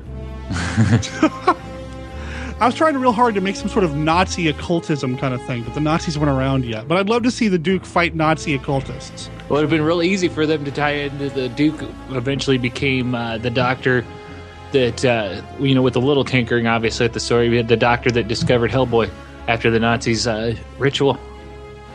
Sure. Well, he He could could have also- been the. he could have been the British Army's, uh, you know, occult expert. Well, he could have also fought right alongside with Indiana Jones because he could tell him, "Don't look in the ark. Don't look in the eyes." So the movie's on Blu-ray. uh, it's available in the UK on Blu-ray. It's a decent package, and I actually found the documentaries about the movie really fascinating. So I'd recommend that. There's a Christopher Lee audio commentary that I have not listened to yet. I'm kind of afraid to listen to that voice for that long. I mean, I'll get hypnotized or something. Just don't look in the mirror. And then it's also, at least at one point, has been released on DVD as well. It's not too hard to get your hands on. it's worth a viewing. Yeah, Yeah. good times. Good I times. I think on, I think on that it's time to go to feedback.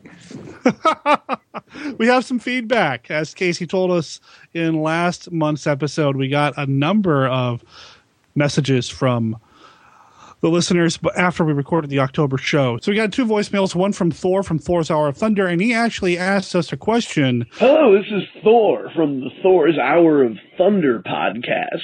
I was just calling to one let you guys know this is such a great show. I always enjoy listening to it. I uh, love all of the sound effects and uh, movie soundtracks that you guys put in the background. It's a really high production value podcast. You put a lot more time and energy into it than uh, say we do with ours. Um, but uh, was just uh, calling to ask. Um, I'd actually asked the same question on Bloody Good Horror, so Casey, sorry for the repeat, uh, but I asked it like a million years ago. So, um, uh, we're uh, for Halloween, our podcast is going to do a uh, '90s horror special, where unfortunately there was no Hammer horror movies, as far as I know, but then a '70s horror special, which was uh, sort of what I would look at the golden age for Hammer horror, in that it was the era with the most nudity.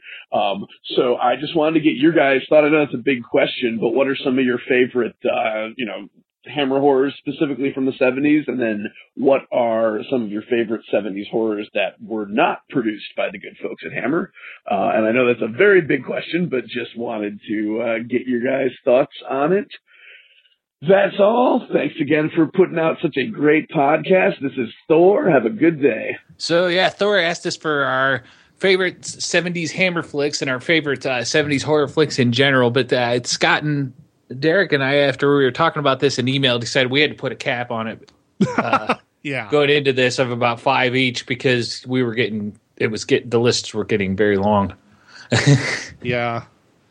Easy to do. I mean, there's the Oh, yeah. 70s are, are there are some really bad horror movies from the 70s, but there are some really good ones as well. So, uh, but you want to focus on our Hammer first?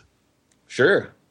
Well, that one will be the easiest for me because I've only seen three Hammer films from the 70s. I know we have several more on our upcoming calendar, but as of right now, there's only three that I've seen, and that would be Twins of Evil, The Legend of the Seven Golden Vampires, and Captain Kronos Vampire Hunter. And only two of them would be on my list of favorite 70s Hammer films. Oh, come on now. You need to be nicer to. Uh... I didn't like Captain Kronos. It did not change my life.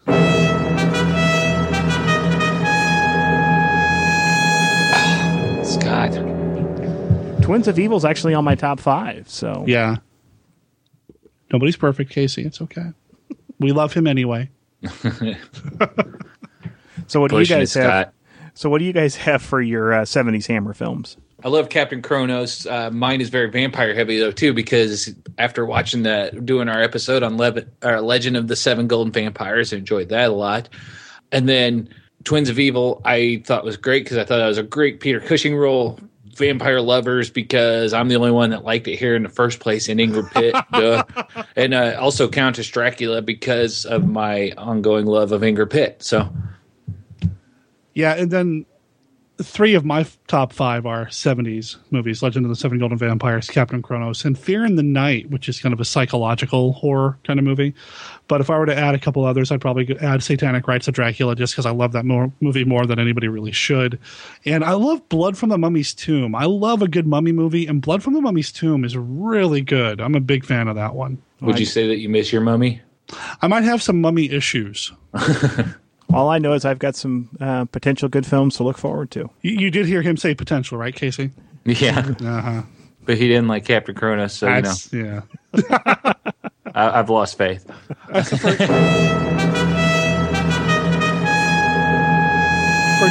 non-Hammer horror, I already mentioned one earlier when I mentioned Horror Express. That would be one of my favorite ha- non-Hammer horror movies from the '70s. Just because you got Cushing and Lee, and even Telly Savalas is awesome in that movie. And that film is on my list too. I love Horror Express. Oh, it's so good. The Blu-ray that came out a while back is awesome. I need to get my hands on that one. I do not have it. It's good. But I love good. Horror Express.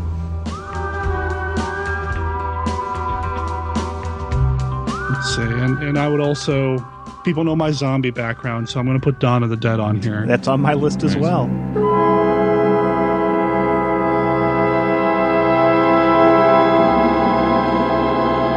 and, and I would even put I'm going to add another '70s zombie movie, uh, "Let Sleeping Corpses Lie."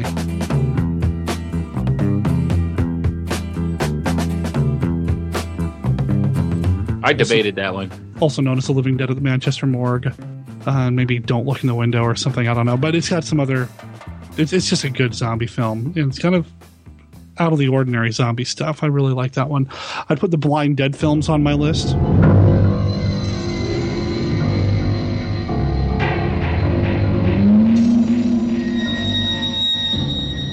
Which I like three of the four of those. I'm not a big fan of the third one of Ghost Galleon, but Yeah. I, I do like the other ones. And the last one in the series is probably the most Lovecraftian of the. And then Jaws.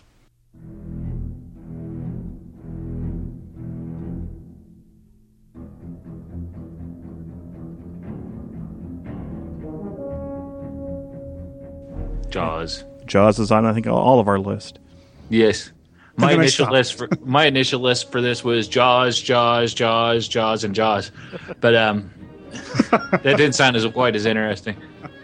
My list, guys, I well, mine out of all the seventies, my absolute favorite is probably Halloween because you know that's the master and the classic right there. Yeah, yeah. Love that one. Uh, Phantasm, I love the Phantasm flicks as a Oh whole. man, I had Phantasm on my list until we had to pare it down. yeah. I love Phantasm, and it gets so weird as they go on in the sequels, and it's great. I love that entire series, man. Yeah, they get in the whole post-apocalyptic thing and whatnot. Uh, Jaws, I already mentioned. Uh, I loved Rocky Horror Picture Show from back in the day, but that's more you fall in love with the experience and everything. It was uh, something my wife and I bonded over a lot back in the day in college and whatnot, so that was exciting. And then the other one is probably a bit of a stretch, but by God, I say it counts because it's horror themed and it does have Frankenstein in it. But I absolutely love Young Frankenstein.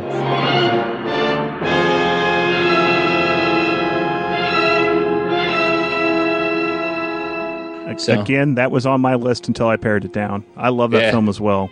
I think It's it a horror comedy, so It counts. It counts. No, no doubt. yeah, that's what a, you know. That's just like an all-time favorite. Uh, actually, Scott Tracy and I were just talking about Young Frankenstein for a recording for Monster Kid Radio. So I mean, I, it totally counts. Well, my list, uh, a couple of them we've already covered. I love 72's Horror Express. Uh, another film that hasn't been mentioned yet that I really like is The Crazies. Ooh, nice. I love the original. I didn't like the remake as much.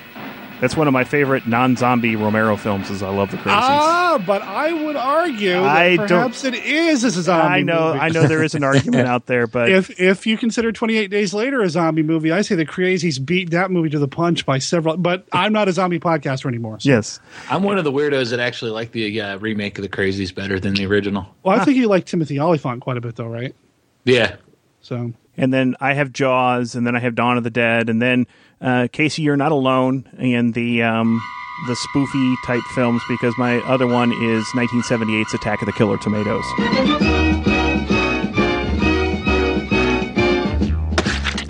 Attack Attack of the killer tomatoes. Attack of the killer tomatoes. They'll beat you, bash you, squish you, mash That's awesome. Attack of the killer tomatoes. Oh my god! Oh wow! oh, I haven't seen that movie in so long. Yeah. I love We've the not- Master of Disguise in that though. He's so good. My wife and I have been exposed with uh, our daughter, our 13 year old daughter, to quite a lot of the class. Uh, we have not shown her uh, Attack the Killer Tomatoes yet, but I did see the look of bewilderment when we described it to her, and it was wonderful. oh, nice. Well, I'm, I'm eager to hear how that goes because Yeah. Yes. and then, and then of course, man. you know, you got its follow up with George Clooney and one of the major stars in Return Yep. of the Killer Tomatoes. Now is that the one that also had Skippy from Family Ties, or is that another one? That is, uh, I think Killer Tomatoes Eat France, the fourth Okay, one. okay. I think it is. We need to start a Killer Tomato cast. That's what I. I, I actually have um, the collector's box set of Attack of the Killer Tomatoes that has the DVD and the soundtrack. Wow. oh, nice. That's impre- That's some impressive uh, nerding there. So I don't know if that's what Thor was going for, but uh, Hello, Casey, Derek, and Scott. I just want to say I'm a new listener and uh, I'm thrilled that I have found you. Uh, tonight, I'm going to be checking out the Hammer Films production at the Joy Theater in Tigard, Oregon, featuring uh, Christopher Lee and uh, Peter Cushing, and I'm uh, pretty excited about it.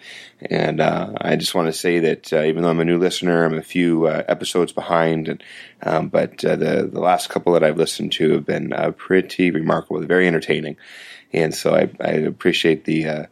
Um, all the, the, the good review and the good discussion about all the things that you notice in the films, and uh, and uh, for a cursory fan, you've definitely made me want to dig deeper into the genre, and I have found a new appreciation for horror films.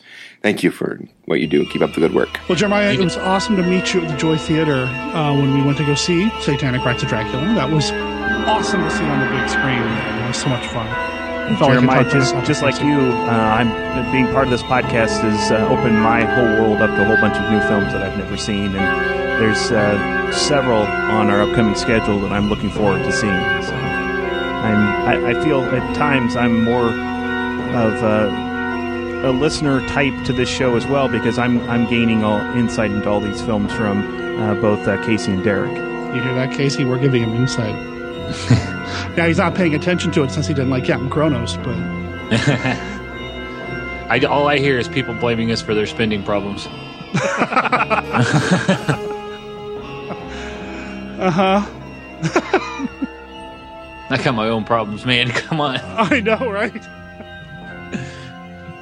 Oh, that's cool, man. I, I would love to see more Hammer theatrically. It'd be so cool to see more of it on the big screen. I, I just, anytime anybody gets a chance to do that, I, I and I hear about it, it's not happening where I can do it. I just, man, I get so jealous. While while seeing stuff like Hammer and, and on the big screen would be would indeed be great, I would love to see more Hammer show up on the streaming services that are out there. Ah, good point. Is it not a lot of it available? No, there's some, but like on Netflix and whatnot. But you you don't get the deep dives into the catalog and whatnot. And I don't know about Amazon because I don't have, use their service. But I know Netflix streaming it's pretty small, so it'd be nice to be able to see a streaming place to find all that stuff. Even if Hammer put out their own where you could stream stuff, that would be pretty cool. I know that they tend to put stuff on YouTube every once in a while. Yeah, but some of it is locked down to country as well. Yeah. on their YouTube Yeah. channel. Yeah. Well, and that that's been the issue with Hammer from the beginning when it comes to home releases. Anyway, is who's got what rights? You know, they work with so many different studios. It's not like a Universal where they had control of their own product. You know. I'm the a different type of film nerd from Derek and Scott, where I've kind of gotten away from collecting the media itself. So I'm kind of a big adopter of the streaming services and whatnot. So I just love to see more availability there. Yeah. Not knocking the not knocking the collecting the media. It's just No, and I, I hear something what I've you're gotten. It's you know it's the part of the fandom that I've gotten away from over the years. the the physical media I will still really go after if there's extra stuff on it. And I think we've talked about that here on the show before. You're not really into a lot of the special features and commentaries and all that Yeah. stuff. I just like to watch the movies and watch as many as I can. That's where I get Yeah. into. So, like my re, my re, a recent investment I made, which was only thirty five bucks, so it was minimal investment, but I got a Google Chromecast. Oh yeah, how is that? which I, it's a lot like the Roku, except for you're streaming stuff for your phone and whatnot. But to be able to stream Netflix and some other services, and I absolutely love it. I use it a lot. You get great high def signal out of it, streaming from Netflix and whatnot. And I've I've found that I've watched a lot more stuff on Netflix that I hadn't been watching lately because of the convenience. So, I mean, I have a Roku and I use it quite a bit. You know, I, I like streaming, but I want the special features and I want that extra stuff. You know, so yeah. Is streaming for me? I, I do that for television shows more than I do movies. Uh, I watch a lot of uh, television shows off of Netflix uh, through my Xbox. But I, I'm with Derek. I like all the extra stuff, the director's commentaries, the behind the scenes making up type stuff, and I'll watch the, some of those over and over again. So I don't mind getting the physical media. Well, Um, thank Kate- you for calling in for both of you. I mean, it was good to hear from Maya uh, here on the show. You know, like I said, I've met him in person a couple of times, and we haven't heard from Thor in a while. So thank you for calling in. We also have some emails, though, right? Yes, we have uh, three emails, uh, and they're all from uh, Clayton. They're all from the same guy. they're all from the same guy. Hey guys, I recently came across 1951 Down Place and instantly became a fan. I've been a Hammer fan for a long time, and finally having a podcast that discusses the finer points of all things Hammer is really awesome, and I hope you continue on for a long time. I just wanted to make a couple of comments as I've been devouring the past episodes, so forgive me if they're for old shows. In the episode on I Think Vampire Lovers, the three of you felt Hammer was playing kind of fast and loose with their methods of killing vampires. And while I'm sure that's true, as I think the speed at which they were striking the hot iron left little room or care for continuity, I think you can give it a pass if you just look at Captain Kronos.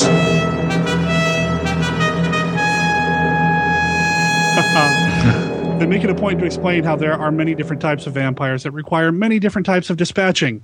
And I think you could take that as a great excuse to add some continuity back into the films. Not every vampire is a Dracula, after all. However, when it comes to the Count himself, yeah, they were probably just scrambling to come up with a different method than the previous film, so you can understand the randomness. Speaking of which, I think the weirdest and least effective is probably Taste the Blood of Dracula, but I'll wait till you cover that one to comment. I also just finished Dracula Prince of Darkness, and while I haven't seen it in a while, I wonder if the criticism of the slasher-esque opening is due to viewing it through modern eyes, keeping in mind that it came out in 1968, many years before that story structure became overused. Could it be possible that it actually played in a rather fresh manner at the time? Also, I just wanted to say I can't wait till you cover more Freddie Francis entries, as when I was watching my way through the Hammer Horrors the first time, I kept finding all the ones I really liked were directed by Freddie Francis and not by Terence Fisher, who everyone always raved about. I think it's partly due to the fact that Francis was such a great cinematographer, and also the ones he directed seem to have a lot more interesting ideas, like Dracula Has Risen from the Grave. If you're looking for another great horror flick from Francis, I'd recommend 1961's The Innocents.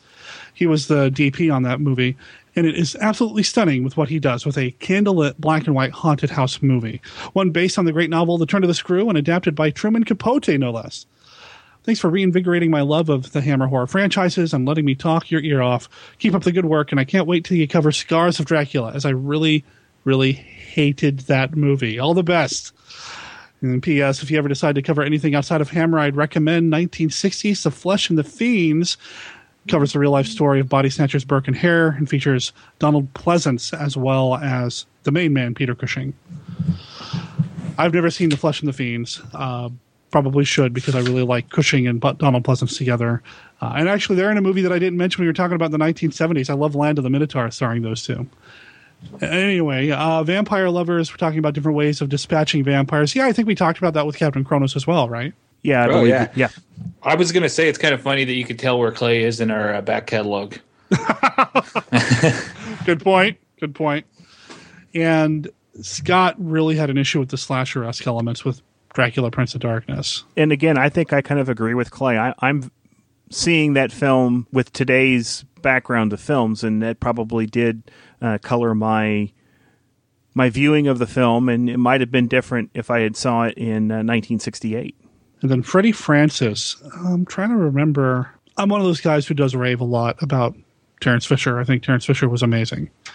Uh, as far as Freddie Francis, so yeah, he does have that cinematographer's eye and does the lend that to pretty much every time he directs a movie. You can tell, you know, he's coming at it as a cinematographer. He worked on, he was a cinematographer on Glory from 1989, which I think we've mentioned when we've talked about Freddie Francis here in the past, right?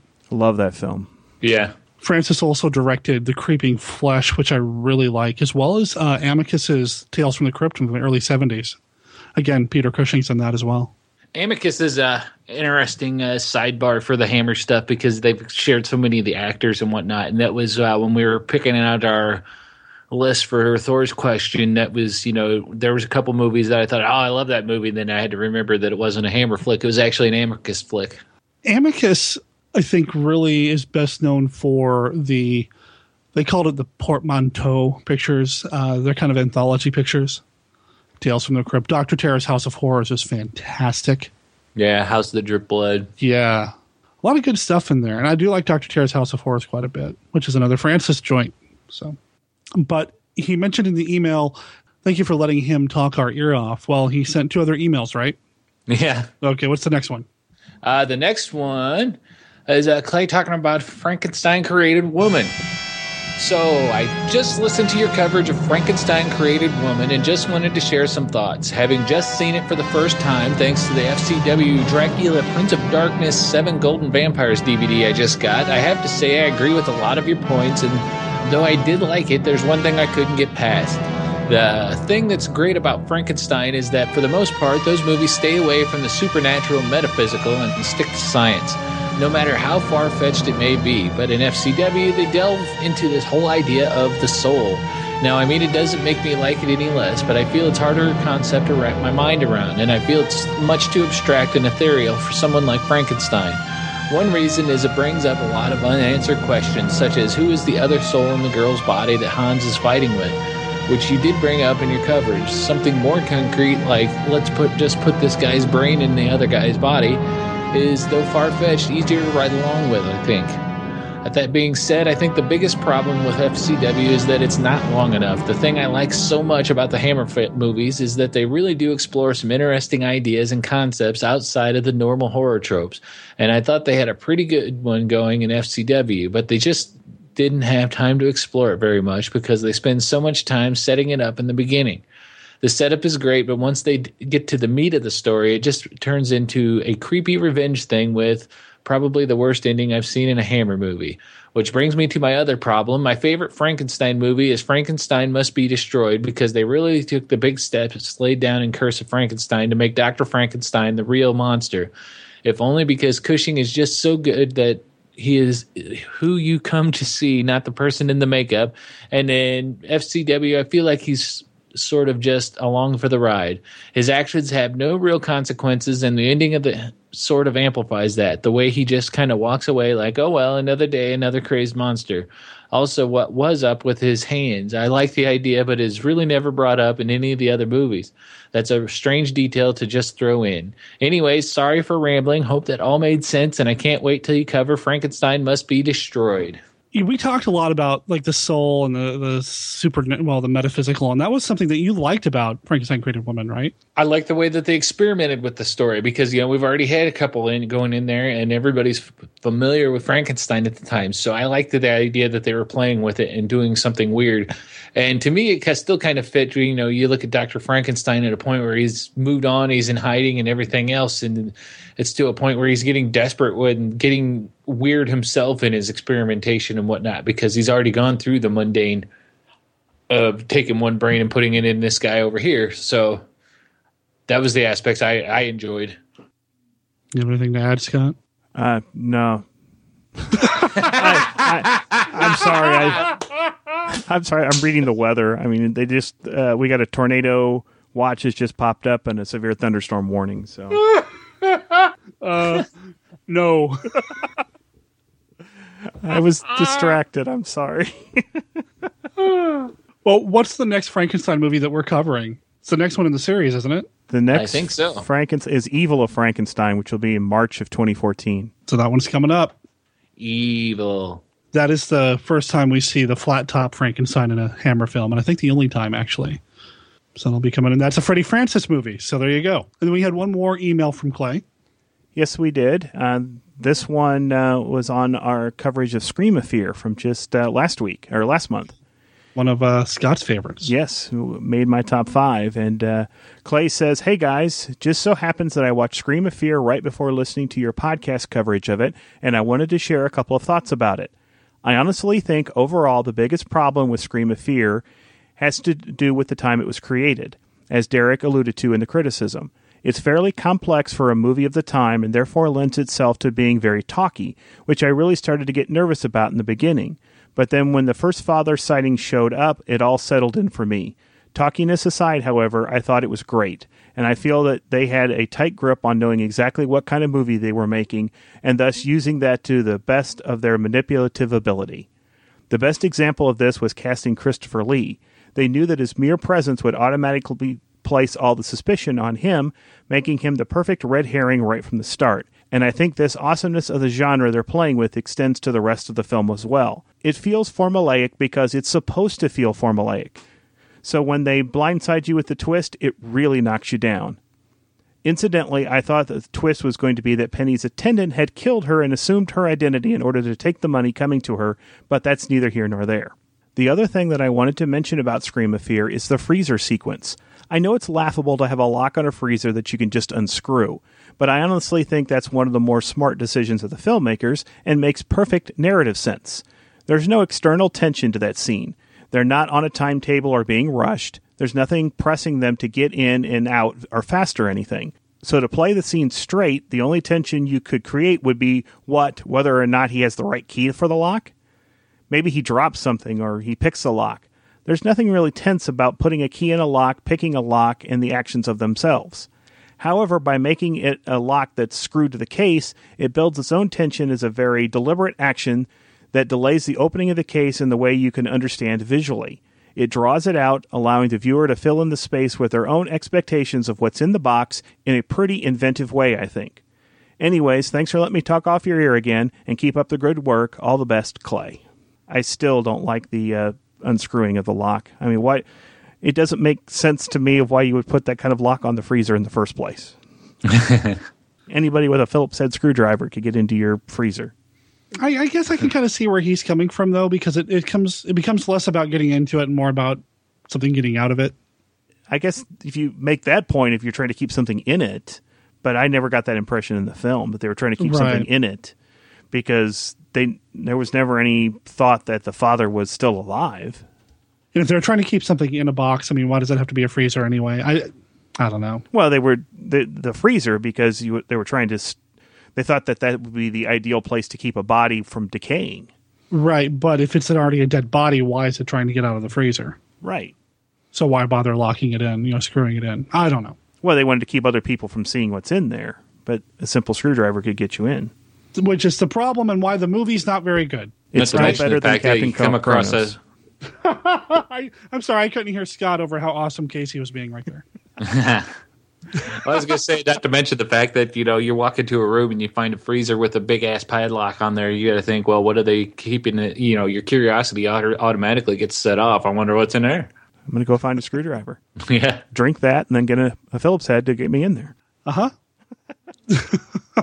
now these were all great emails. I mean, it kind of it's funny that the way they came in the, allowed us each to kind of have the focus there. You know, we get to talk a little bit about Casey's Frankenstein created woman and Scott's Scream of Fear. So very cool. Thank you for sending those emails in. And thank you for going back and listening to our entire back catalog. I, that's impressive. Yeah, thank you. Yes. Glad you're liking it. So for future feedback, uh, contributions, how do people get a hold of us, Scott? Well, they can email us at podcast at 1951downplace.com or they can call us at area code 765 203 1951.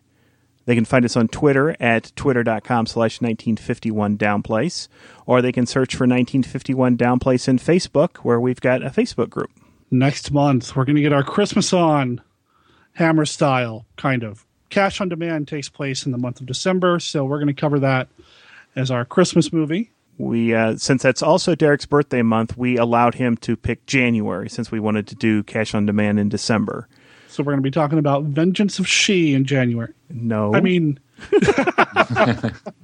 going to be talking about the Gorgon, which I'm really excited about. And I think somebody on Facebook mentioned how excited they were about that as well, didn't they? Somebody mentioned something about the Gorgon somewhere. Yeah, there's a Gor- Gorgon's got quite a following, so It's a good movie. I have not seen either Cash on Demand or The Gorgon, so this will be two new, two more new ones for me. In fact, uh, looking through the the list of future films, there isn't another movie that I've seen until next November. Wow. Wow. That's exciting for me. Because one of my favorite things about this show is when we do a movie that Scott's not seen because he's coming at it from such a fresh perspective still. I mean, I've been doing the show for a while, but I still feel like he's still the noob. Yep. well, the only No thing that, the only thing that could change that will be the uh, listener pick month in July, which we don't know what that will be yet. Good point. Which we'll probably put that poll up uh, in January. I don't know. Do you want to, when do you want to put the poll up for that? Does it matter? Doesn't matter. All right. Uh, maybe we'll put that up in Facebook. So, incentive for listeners to check out the Facebook page. As far as cash on demand for next month, it is available as part of the Icons of Suspense collection from Hammer. It comes with a couple of other movies as well. So, you guys and gals can get your hands on that pretty easily. So, if you have any thoughts about cash on demand, send them in. Looking forward to some more Cushing goodness. Aren't we all? It's the only thing that man ever did. Is good. Yes. so, do we have anything witty to say at the end, or do we just go out on the end credits of Joni Loves Chachi? Joni Loves Chachi official release coming. They're actually going to release Joni Loves Chachi, so keep an eye out for the Chachcast. You know, I know that we joke about it, but every time you bring it up, Scott, you sound so genuinely excited about it. Like I can't tell. You- you- I, I think you really are a fan. I, I'm Team Chach. Uh, in all seriousness, actually, I am going to play a song that I pulled off YouTube. It's called the song. No, it's called "The Devil's Rights." Bitch. It's called the song. It's called the song. the, it's called the Devil Rides the Bitch. Cool. the Devil Rides the Bitch. I want to write a movie called that. That's an awesome film title. The Devil Rides the Bitch. Um, did we, I think I broke Scott there for a second. It's not hard to do.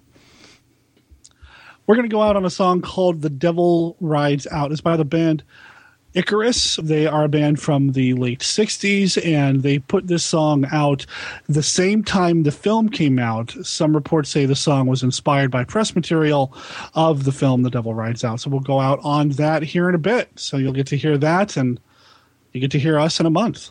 Lucky you. that sounded smarmy. it really did. you fool. I- I'm good with that. I'm done. Put a fork in it. I'm out. I'm Yep. done.